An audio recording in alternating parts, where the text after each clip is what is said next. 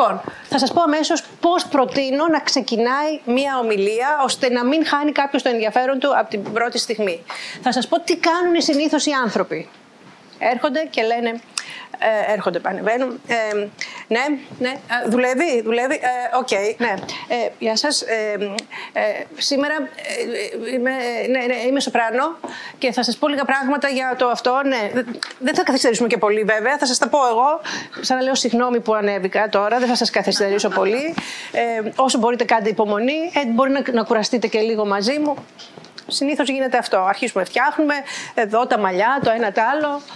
Ε, είναι πολύ συνηθισμένο. Μια άλλη συνηθισμένη είσοδος και έναρξη ομιλίας είναι ενώ εσείς έχετε επιλέξει να έρθετε να, στο, στις συναντήσεις μας, ξέρετε ποια είμαι γιατί προφανώς με γκουγκλάρατε, δεν ήρθατε τυχαία, ε, ξεκινώ, έρχομαι και λέω γεια σας, είμαι η Νίνα Καλούτσα και ξαναξεκινώ να λέω για μένα. Είναι πολύ συνηθισμένο θεωρώ ότι είναι περιττός στις 9 στις 10 φορές. Κάποιες φορές χρειάζεται. Αυτοί όμως είναι οι δύο πιο συνηθισμένοι τρόποι ενάρξης ομιλίας. Τι προτείνω; Ο τρίτος καλύτερος τρόπος, κατά την άποψή μου, να ξεκινήσει μία ομιλία είναι με μία ερώτηση. Παραδείγματος χάρη. Καλησπέρα σας. Σας ευχαριστώ που είστε απόψε εδώ, που επιλέξατε να έρθετε.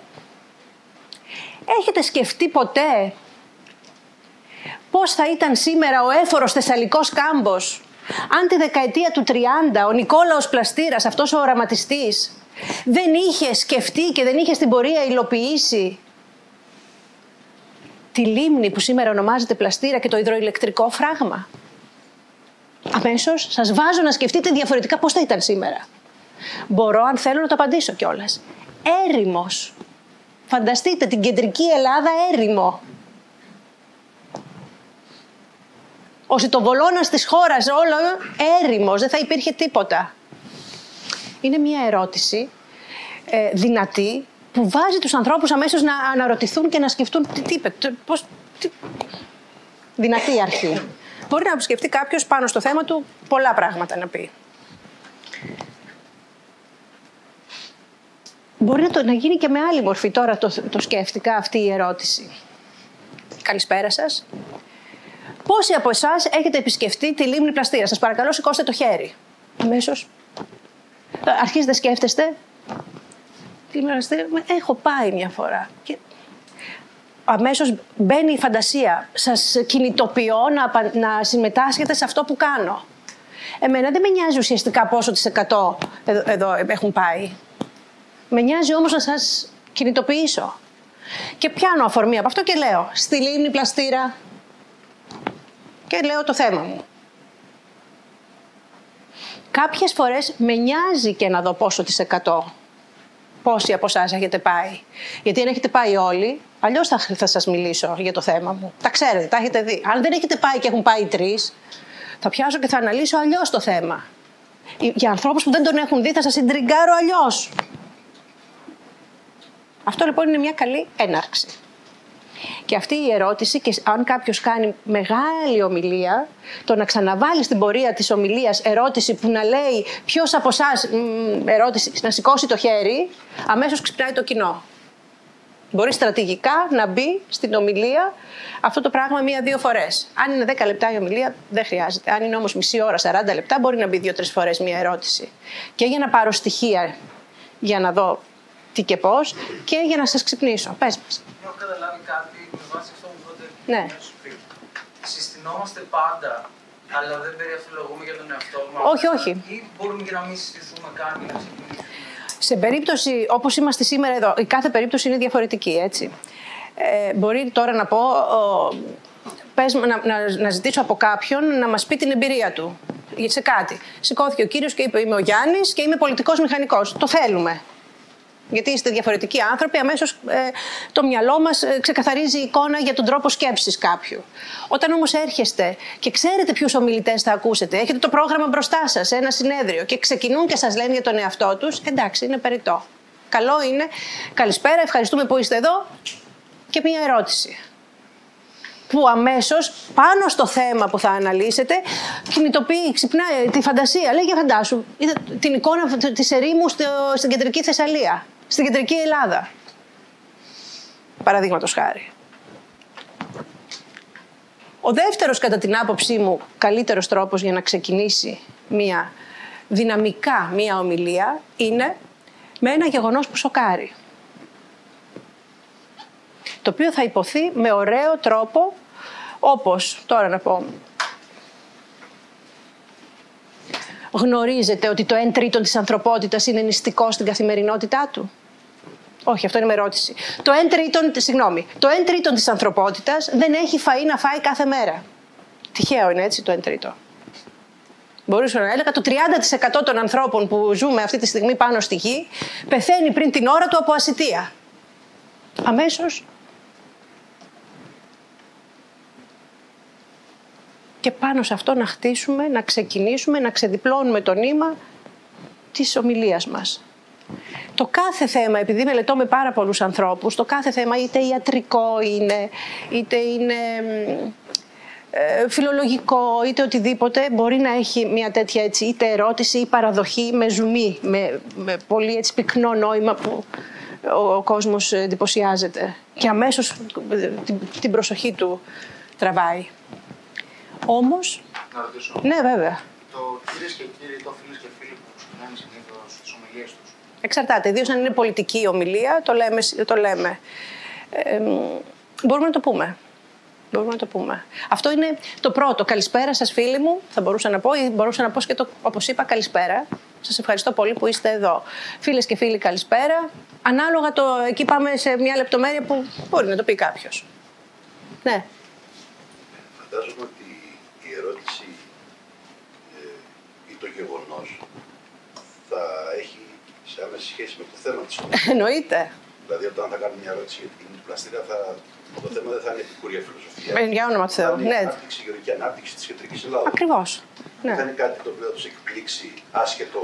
Όχι βέβαια. Θα δείξετε τη Έτσι. συνάντεια. Όπως και το τραγούδι που τους τραγούδισα, που σας είπα, το έδεσα με όλη την ομιλία.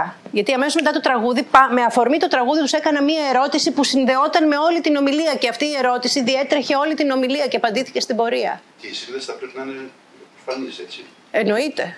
Θα πρέπει να, όλο αυτό πρέπει να χτιστεί από πριν.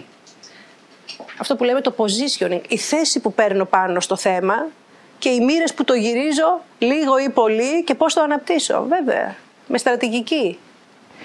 Να ρωτήσω κάτι. Ναι. Το γεγονός που σοκάρει δεν είναι λίγο επίφοβο από την άποψη ότι μπορεί να απολώσει ή να απομακρύνει κάποιος από το ακροατήριο αν είναι φαν του θέματος ή αν είναι κατά του γεγονότος που σοκάρει. Απλά ρωτάω αν είναι, έχει, έχει μεγαλύτερο ρίσκο. από το Κοίταξε, θα πρώτο. προσέξεις. Ε, ένα άλλο πράγμα που θα αναπτύξουμε στι επόμενε συναντήσεις είναι τα είδη του κοινού. Αν έχεις ένα εχθρικό κοινό από κάτω, δεν θα το πας να το σοκάρεις να πεις κάτι να, να κοντοροχτυπηθεί. Συγγνώμη, εγώ κατάλαβα ότι πρέπει να χτυπάς την καρδιά. Δηλαδή, Ναι. να, να, να, όχι τόσο το IQ, όσο η συναισθηματική. Αυτό εννοείται. Ότι το συνέστημα είναι. Το συναίσθημα είναι ναι, ναι, αυτό που βέβαια. πρέπει να Θα σας το πω στο επόμενο η συνάντηση όλο αυτό. Εννοείται, όχι, όχι. Άλλη μόνο. Ε, εννοείται, εννοείται. Δεν θέλουμε να σοκάρει αρνητικά, να αρχίσουν, να αρχίσουν όχι μα τι λέτε και όλα αυτά, εκτός αν είναι στόχος σου αυτός. Κάποιοι άνθρωποι με, το, με αρνητική, η αρνητική διαφήμιση είναι και αυτή η διαφήμιση. Δεν ξέρω ποιος είναι ο στόχος ως ομιλητή. Αλλά θέλουμε να σοκάρει δημιουργικά, να, να, να κινητοποιήσει το μυαλό, ξυπνήσει. να ξυπνήσει τον κόσμο, να τον κάνει να σε ακούσει με, με ενδιαφέρον. Αυτό θέλουμε. Ο πρώτος κατά την άποψή μου, ειδικά στις μέρες μας, τρόπος για να ξεκινήσει μια ομιλία είναι αυτό που έκανα εγώ σήμερα. Το 2017 δέχτηκα ένα τηλεφώνημα από την CEO του CEO Club και ξεκινάω την ιστορία, η οποία έχει πάρα πολύ μέσα νοήματα. Θέλω και να σας πω μια ιστορία και να σας δώσω μέσα από την ιστορία το στίγμα του, του public speaking, της ρητορικής, και να σας μιλήσω για την προετοιμασία πίσω από αυτό και πολλά όλα αυτά που είπαμε.